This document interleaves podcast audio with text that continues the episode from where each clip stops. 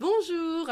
Aujourd'hui, je suis ravie de pouvoir partager un moment avec euh, Christelle Hébert. Bonjour Christelle. Bonjour Émilie.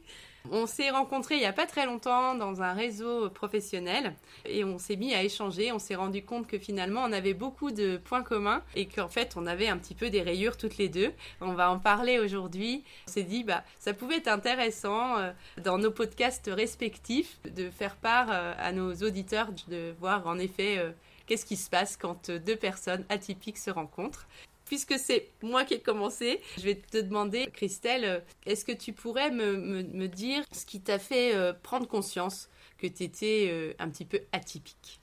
Alors atypique, oui, c'est vrai, je suis atypique, je peux le dire aujourd'hui, c'est pas quelque chose qui a été évident pour moi.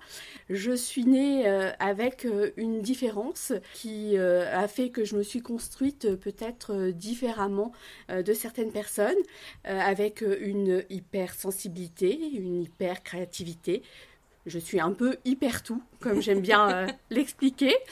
Et aujourd'hui, j'ai beaucoup de zébrures, mais euh, pour moi, euh, c'est vraiment un avantage de pouvoir explorer ces différentes zébrures. Alors quand tu parles de zébrure, euh, j'aime beaucoup ce terme et, euh, et, quand tu dis oui que tu es, beaucoup dans, dans beaucoup, dans beaucoup, moi c'est ce que mon côté trop, tu vois, c'est mon côté trop que je disais qu'en fait maintenant je dis que je suis très. Et dans ces zébrures, euh, bah, on a partagé qu'il y en avait certaines qui t'apportent énormément de choses aujourd'hui dans ton travail et dans ton quotidien. Qu'est-ce que tu trouves le plus merveilleux dans ces zébrures? Alors dans mes zébrures, euh, ce que j'adore, c'est cette puissance créative, dans le bon sens du terme, avec une créativité, euh, je pourrais aborder comme humaniste, du fait que j'aime la relation avec les gens et euh, dans mon domaine d'activité qui est la communication euh, des entreprises, c'est aller chercher en ces euh, personnes qui constituent l'entreprise des, choses pour raconter leur histoire, l'histoire de l'entreprise. Et, c'est vrai que quand j'y repense, la fois où on s'est rencontrés dans ce réseau, on n'avait pas eu l'occasion de parler et moi je sais que j'ai eu envie d'aller te parler parce que j'avais vu les, les, les cartes que tu avais apportées et je me suis dit j'ai envie de rencontrer cette personne parce que tout de suite ça m'a plu. J'ai trouvé que c'était original et à la fois très pertinent. Merci euh, Émilie. Et moi, quand je t'ai rencontré, euh, c'est ton sourire qui m'a attiré, ton, ton regard. Euh, c'est vrai qu'on s'est dit, on va, on va faire un petit regard croisé parce qu'on a certainement beaucoup de choses à partager ensemble. Ça nous est venu très naturellement. Donc aujourd'hui, nous sommes dans cette rencontre, une, vraie rencontre où on, peut se dévoiler et vous faire profiter de notre façon d'aborder les choses. Oui, c'est vrai que rapidement, quand on est dans cette sensibilité, dans ce niveau de sensibilité, on se rend compte qu'on peut aller très vite en profondeur dans nos échanges. C'est pour ça que tu m'as dévoilé, euh, il y avait cette hypersensibilité chez toi. Et, euh, j'ai envie aussi de te demander, parce que je sais que ça n'a pas toujours été facile, hein, dans, les années passées, même si aujourd'hui tu as pris conscience. Euh, qu'est-ce qui était le plus difficile pour toi quand tu étais. avant que tu découvres tout ça?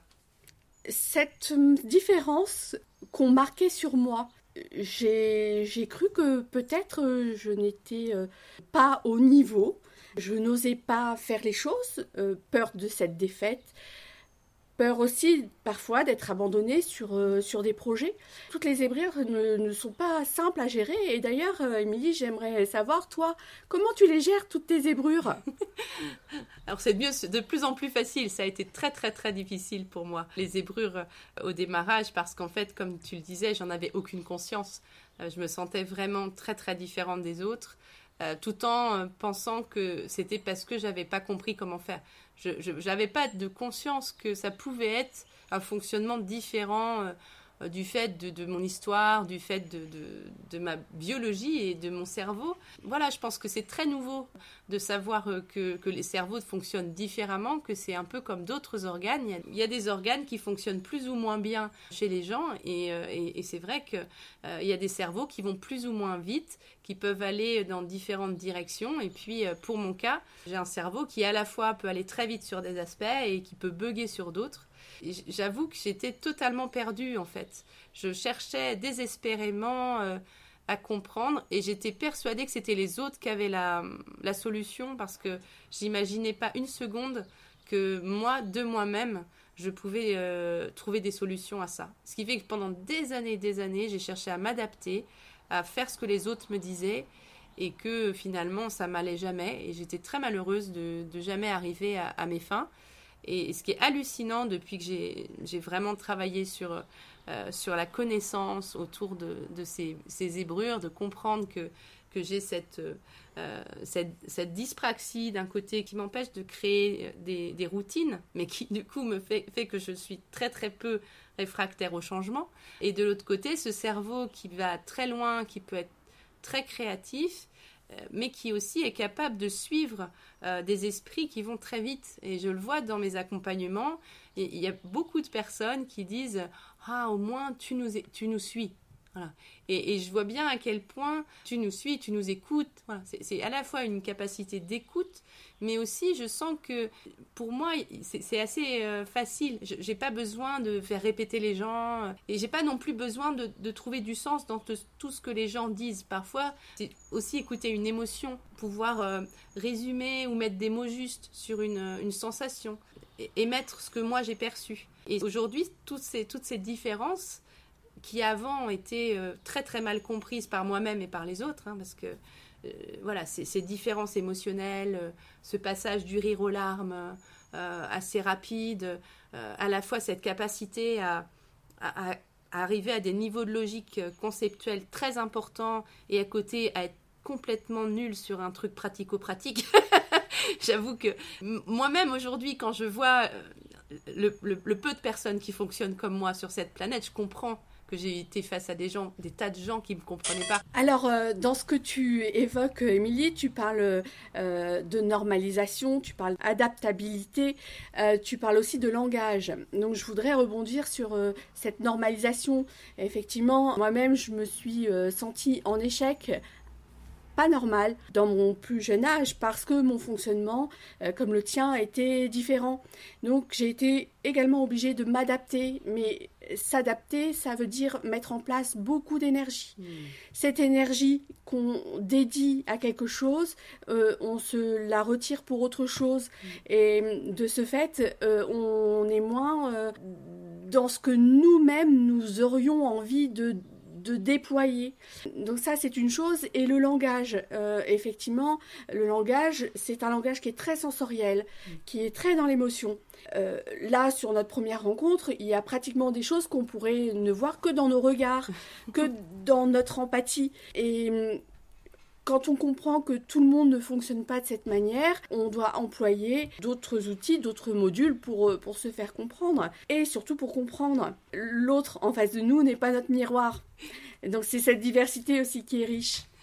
Oui, c'est cette richesse de la diversité qui finalement est le beau cadeau quand on se rend compte qu'on n'est euh, pas euh, ni handicapé, ni meilleur, ni moins bon, ni on est on est juste différent et on peut apporter une grande richesse par justement cette émotion, par cette perception sensorielle, par ces échanges qui sont au-delà des mots on peut avoir des mots qui sont très précis mais on va aussi avoir tout le contexte autour. C'est-à-dire qu'on va être plutôt assez congruent. On va savoir sur notre visage si on est en colère, si on est en joie, si on est. Euh, et, c'est vrai que c'est à, une époque où il y a là encore, heureusement, c'est en train d'évoluer. Euh, l'émotion n'avait pas sa place dans les entreprises.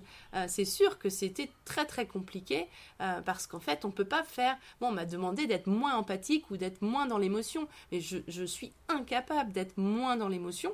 C'est pour ça que j'ai choisi maintenant des environnements où je peux être dans cette émotion. Et voilà. On t'a demandé de ne pas être toi, au final. Ah oui, on me demandait de ne pas être moi, et, c'est pour ça que j'y arrivais pas. Parce que ça me demandait des efforts surhumains. Et, souvent, j'arrivais à m'adapter parfois pendant un an, deux ans sur des, sur des, sur des choses. Et le moindre, la moindre période de fatigue, c'est pour ça qu'en vieillissant, ça a été de plus en plus difficile. Et puis, et puis avec le stress qui est devenu, la pression qui est devenue de plus en plus forte, et, le moindre écart, et d'un coup, j'avais d'un coup une perte de contrôle parce que j'étais fatiguée ou parce que vraiment j'avais été émotionnellement blessée, le moindre écart était absolument pas toléré par mon environnement, ce qui était hyper injuste parce que parfois je faisais des efforts pendant deux ans euh, et, je me souviens et je me disais mais et je m'en voulais tellement. Je en, fait c'est à moi que j'en voulais. J'en voulais terriblement d'avoir eu cet écart de conduite. L'écart, ça c'est drôle parce qu'en fait euh, des gens euh, zébrés comme nous, j'ai pas dit zélés, hein, j'ai bien dit zébrés, on n'a pas de juste milieu. C'est très fort dans l'émotion positive c'est très fort dans l'émotion négative. Hmm. Et le parallèle euh, peut se faire en une fraction de seconde. Hmm, on bascule. C'est ça qui est terrible. Et là, on ne comprend pas pourquoi on est dans une telle détresse hmm. pour quelque chose, au final, qui est bénin. Mais en tout cas, on en crée euh, une difficulté absolue. Et la joie peut être, en son sens aussi, tout à fait absolue. Et ce que, je croyais à tort, c'est que euh, si je diminuais l'intensité de mes émotions négatives, j'allais aussi diminuer l'intensité de mes émotions positives. Et ça, je crois que pendant longtemps, j'ai eu cette croyance que si je... Enfin, il y a eu des moments où j'ai voulu qu'on me lobotomise. Hein. J'ai eu des fois où je dis, mais, mais moi, ce cerveau... Euh. Et, mais mais, mais j'avais vraiment cette peur que euh, si j'avais plus ces émotions négatives, je pourrais plus être dans l'intensité. Et, je crois que, heureusement, aujourd'hui, j'ai compris que quand on se connaît, quand on sait qui on est, quand on travaille sur euh, les choses, moi je sais que j'ai eu des traumatismes euh, et j'ai vraiment eu cette, euh, cette démarche d'être aidée, d'être accompagnée sur des choses qui m'ont traumatisée, qui créent ces, justement ces émotions négatives. Mais du coup aujourd'hui je, je peux vivre pleinement toujours mes, mes émotions positives avec des personnes qui en effet acceptent qu'on fasse à peu près euh, n'importe quoi, entre guillemets, qu'on crie, qu'on hurle, qu'on chante, qu'on à tue-tête, ça y a pas de souci, qu'on bouge, euh, plein de choses que, j'aime beaucoup faire et j'ai pu garder ces émotions positives et, euh, et, les émotions négatives, je les gère de mieux en mieux. Elles sont parfois moins intenses, mais parfois elles sont tout aussi intenses. Par contre, elles restent moins longtemps et, et j'aggrave plus le phénomène en me culpabilisant de les avoir, tu vois. Ça a été vraiment euh, le chemin de l'acceptation de soi. Pour moi, c'est c'est vraiment ça que ça amène. Ça amène que tu tu vas pas aggraver ce que j'appelais la double peine, c'est-à-dire qu'on t'envoie un scud, toi tu, tu réagis mal parce que tu es émotionnellement touché, la personne ne s'excuse pas et euh, te dit que c'est toi qui as mal compris ou que c'est toi qui es mauvaise parce que c'était pas un scud, toi tu sais très très bien que c'était une... Voilà. Et du coup, toi, tu t'en veux. Et, donc, c'est la double peine, c'est que tu t'es pris. Euh, et souvent, je parlais de double peine sans trop comprendre, mais j'avais cette, ce terme qui venait. Et pour moi, c'était vraiment ça c'est que tu te prends quelque chose de négatif, tu le vis mal, et derrière, tu le vis encore plus mal parce que tu as l'impression que tu n'as pas fait ce qu'il fallait. Voilà, c'est ta faute, c'est la culpabilité. Mm. Euh, non seulement, mais quand tu le prends, tu le prends très fort. Et tu te dis, bah, tu l'as pris parce que tu as mérité de le prendre, en fait. Donc, euh, c'est de l'auto-sabotage, euh, simplement. et lorsque on t'envoie ce scud, si tu le prends un peu et tu l'utilises pour en faire quelque chose de positif, tu te dis, bon, il y a peut-être une raison, réfléchissons si la raison elle est, euh, elle est honnête, euh, ok je la prends. Si elle l'est pas, euh, peu importe, je m'en détache. mais maintenant c'est plus le prendre exactement pour soi ou contre soi, parce que des gens comme nous, on se remet tout le temps en question. c'est fatigant. Un peu de vacances. oui, on peut avoir un peu de vacances. Et je me souviens d'un coach, quand j'ai fait ma formation à HEC, un coach qui m'avait dit, Émilie, quand tu as un feedback négatif sur toi, c'est juste un feedback négatif. Ça peut être quelqu'un qui projette sur toi, ça peut être... Mais j'ai eu beaucoup de mal, j'ai mis beaucoup de temps à comprendre ça. Parce que je pense que j'étais tellement aux aguets de bien faire que pour moi, toutes les remarques étaient importantes. Je mettais pas de degré. Et, les gens me disaient, mais pourtant, euh, tu sais bien que tu es bonne là-dedans oui, mais non, mais le fait qu'on me dise quelque chose. Et il m'avait dit, un feedback négatif, tu le laisses de côté, tu le, tu, tu, même tu, presque tu l'oublies. Et par contre, si deux ou trois feedbacks viennent euh, sur le même sujet, dans une même période, là, tu commences à pouvoir regarder les choses. Peut-être, et peut-être seulement, il y a quelque chose à, modifier, ou peut-être pas. Et j'avais trouvé, euh, au début, ça m'avait, à la fois, je trouvais ça très intelligent, et en même temps, je voyais pas comment j'allais pouvoir faire. Et je me rends compte qu'au fur et à mesure du temps, ça y est, je commence à, vivre de moins en moins mal, mais aussi parce que j'ai pris confiance en moi, je me suis autorisée à être moi. Finalement, euh, quand on le découvre sur le tard, il n'y a qu'une seule personne qui peut nous autoriser à être nous, c'est nous-mêmes. On peut pas, il n'y a personne d'autre qui peut le faire. Alors euh, pour en arriver là, apprendre à s'aimer, avoir une estime de soi, c'est un travail, il faut lever des ancrages puisqu'on nous a dit tout petit qu'on était mauvais parce que euh, on n'a pas euh, misé forcément sur nous. Tout ça, ça fait partie de notre cœur et notre corps. La tête s'en souvient. Il faut détricoter tout ça pour dire non, non, tu as peur de manquer d'argent, euh, mais qu'est-ce qui te fait dire ça? Alors oui, tu comprends avec euh, ton, ton passé qui peut t'avoir amené à cette crainte-là. La peur de ne pas euh, pouvoir arriver à un but, oui, tu as été freiné dans certaines choses. Cette situation t'a amené à avoir cette crainte. Mais toutes les situations ne sont pas les mêmes. Tout à fait. Donc, nous pouvons complètement traverser tout ça. Mm. Et si j'ai quelque chose à dire, c'est osons euh, nous écouter, euh, aller là où on a envie. Parce que si on a vraiment cette envie, on aura la force d'y aller. Oui, c'est vrai, l'envie est essentielle. C'est parfois des passages qui sont tellement difficiles à passer sur le moment, hein, même si ça apporte beaucoup. On doit revivre des choses, on doit comprendre des choses. Parfois, on comprend que bah, si on l'avait su plus tôt, euh, notre vie aurait été bien différente. Et ça, c'est je pense, le passage, un des passages le, plus difficile. J'avoue que détricoter tout ça, comprendre qu'en effet la perception qu'on a eue était peut-être aussi euh, exagérée, puisque quand on est un enfant sensible, on, exagère aussi euh, la perception de ce qu'on vit. Et comprendre que bah, que ce cerveau qui est très fort pour analyser euh, la situation présente et, anticiper l'avenir en fonction du passé, bah, il peut aussi se tromper parce qu'on n'est plus les mêmes et parce que aujourd'hui le présent n'est pas le même. Et je pense que apprendre que notre cerveau, même s'il nous veut du bien, il peut nous tromper et nous donner des mauvais signaux. Je pense que c'est vraiment essentiel. Ah, j'aime beaucoup, j'aime beaucoup cette perception euh, de dire euh, que notre futur, ce n'est pas notre présent. Euh, moi qui m'emploie aujourd'hui à vivre vraiment euh, mes instants de vie au présent. Le passé, c'est une page qui s'est tournée, des choses qui ont été magnifiques, d'autres moins, mais elles ont fait euh, ce que nous sommes aujourd'hui à l'instant présent. Le futur, oui, on peut s'en inquiéter dans le sens à anticiper certaines choses, mais ça ne reste que le futur. Le temps, les minutes que l'on passe, elles ne reviendront pas. Mmh. Hmm. Prenons-les. Oui. Et je pense que c'est le plus beau cadeau qu'on peut se faire. C'est d'apprendre euh, que nos cerveaux qui sont habitués à anticiper, à, prévenir éventuellement les dangers ou à, ou, être en quête de qu'est-ce qu'on doit faire pour euh, être euh, accepté, on peut mettre toute cette énergie au service de, profiter du présent. Oui, de profiter du présent et, également l'utiliser pour ouvrir ses yeux, hmm. sentir, hmm. avoir de l'énergie avec la nature, avec les gens, avec les choses. Mm. Parce que ça, c'est la vie. Ça, c'est la vie. Et on n'en a qu'une. On n'en a qu'une. Et gardons cette intuition. Elle marque notre chemin. Cherchons pas euh, à intellectualiser, à trop réfléchir. Un zèbre réfléchit euh, non-stop. Euh, des fois, il a besoin de, se reposer. Et la nature se prête pour lui apporter ce repos. Mm.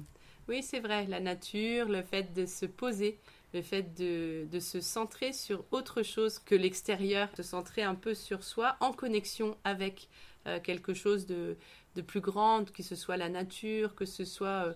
Euh, moi, je sais que la spiritualité m'a aidé aussi euh, à me connecter à autre chose et, j'avoue que ça me permet de, de lâcher le mental et d'être dans quelque chose qui est beaucoup plus apaisé, apaisant et ressourçant.